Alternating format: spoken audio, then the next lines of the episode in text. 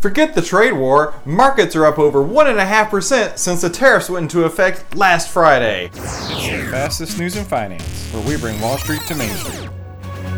Hello, I'm Christopher Uhl, and this is episode number 85 of the Wall Street Report, the fastest news in finance, brought to you by 10MinuteStockTrader.com. And at pre-market trading today, the Dow is up 109 and the S&Ps are up 1050.